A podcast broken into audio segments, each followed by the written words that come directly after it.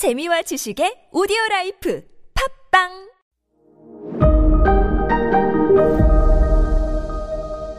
네, 여러분 안녕하십니까. 역사 스토리텔러 썬킴 인사드리겠습니다. 떠나요 군산으로 5월 20일 토요일 하루 당일치기 여행입니다. 역사 투어요.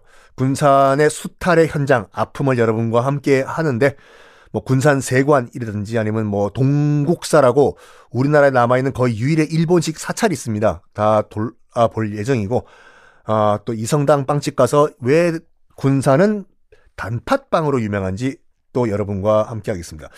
어, 참가를 원하시는 분들은 네이버 검색창에 CNU 투어 검색을 하시면은 신청하실 수가 있습니다. 그 초한지 hell gate 있잖아요. 항우와 유방이 싸웠던 거. 그 바로 앞전에는 뭐였냐면 진시황의 진나라였지 않습니까? 진시황. 첫 번째로 중국 대륙을 통일한 진시황. 진시황의 진나라는요, 통일 진나라는 겨우 몇 년 간 줄 아십니까? 15년밖에 못 가요. 통일한 다음에 15년 만에 망해요, 진나라. 아유.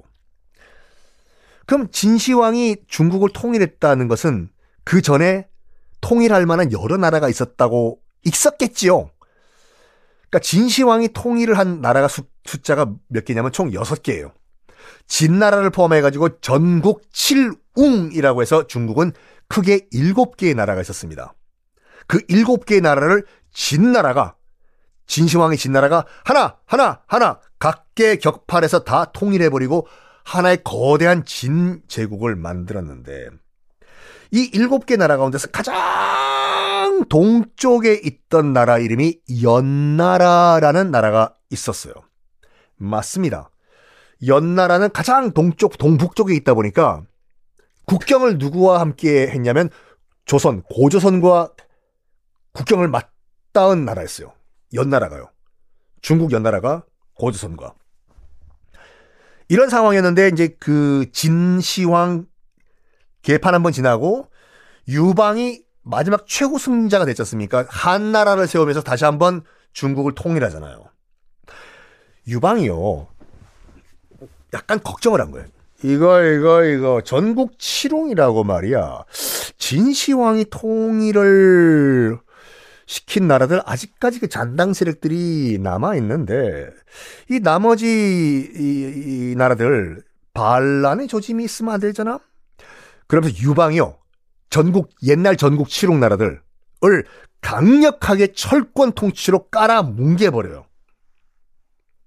너희들 반란 일으키면 확 그냥 죽어 이렇게 돼버려요. 이런 과정에서 가장 동쪽에 있던 연나라 고조선과 국경을 하고 있던 연나라의 왕이요 도저히 못 견디겠다. 한나라의 저런 독재 통 철권 통치 못 견디겠다 해서 나라를 버리고 북쪽에 있던 유목민족 흉나라로 도주를 해버립니다. 와 와 와 와 연나라 밑에 있던 관리들, 귀족들 멘붕이 와버려요. 뭐야? 왕이 튀었어, 지금? 왕이? 어, 그러니까, 실질적으로 통치를 하는 왕이 아니라, 연나라를 다스리던 가장 실권자가 튀어버린 거예요. 지금 한나라 통일된 상태예요, 지금요. 실권자가 튀어버렸어요. 그러니까 밑에 있던 고위 관리들을, 야, 우리 어떡하냐? 지금 최고 실권자가 튀었어. 우리도 각자 도생 살아야 될 거 아니야? 튀자! 해서, 당시 연나라, 옛 연나라죠. 연나라의 고위 관리였던 위만, 저 내시경 위만 안 되나요? 대장은 안 되고. 이 위만이요. 바로 국경을 맞이하고 있던 옆나라 고조선으로 튀어버립니다. 자기 밑에 있는 신하들과 그의 아이들과 함께 수천 명을 끌고 갔어요. 당시 고조선은 준왕이라는 왕이 통치를 하고 있었거든요. 이 망명객 아닌 망명객 위만 중국 연나라에서 넘어온 이 망명객과 그의 아이들 천 명이 넘는 이 아이들을 다 받아줘요. 여기 아, 여기서 말하는 아이들은 진짜 아이들이 아니라 신하들들이죠.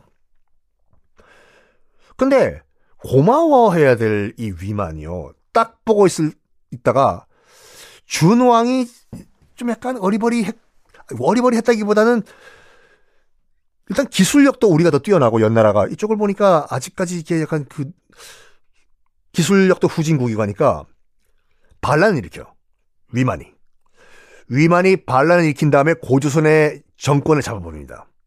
맞습니다. 그때부터가 위만 조선이라는 이름을 가지게 됩니다. 이게 기원전 194년이었어요. 위만 조선. 그럼 준왕은 어디로 갔냐? 기록에 따르면 준왕 이런 배신자 내가 너희들을 받아줬는데 위만 어? 너 야, 확 그냥 준왕이 한반도 남쪽으로 도주를 했다. 사람들을 이끌고 기록에 나와 있어요. 그리고 남쪽으로 내려가 가지고 스스로 한왕으로 부르기 시작했다라고 하는데 이 한이 마한진한 변환할 때 그 한자, 우리 대한민국 할 때 한자예요.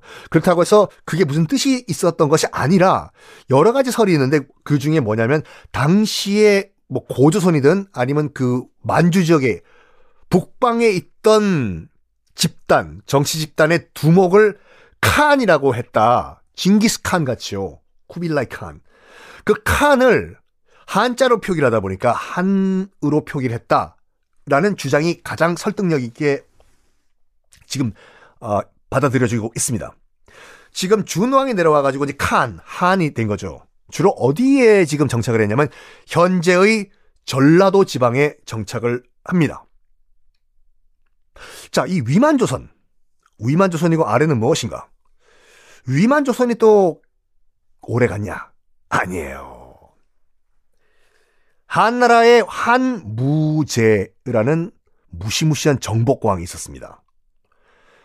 이 한무제가 위만이 세운 위만 조선을 치고 들어와 가지고 1년 만에 잘 싸웠어요. 위만 조선 대제국 대제국 한제국과 1년 동안 맞서 싸운 끝에 결국엔 기원전 108년에 위만조선이 멸망합니다. 자, 이게 어떻게 연결될까요? 다음 시간에 공개하겠습니다.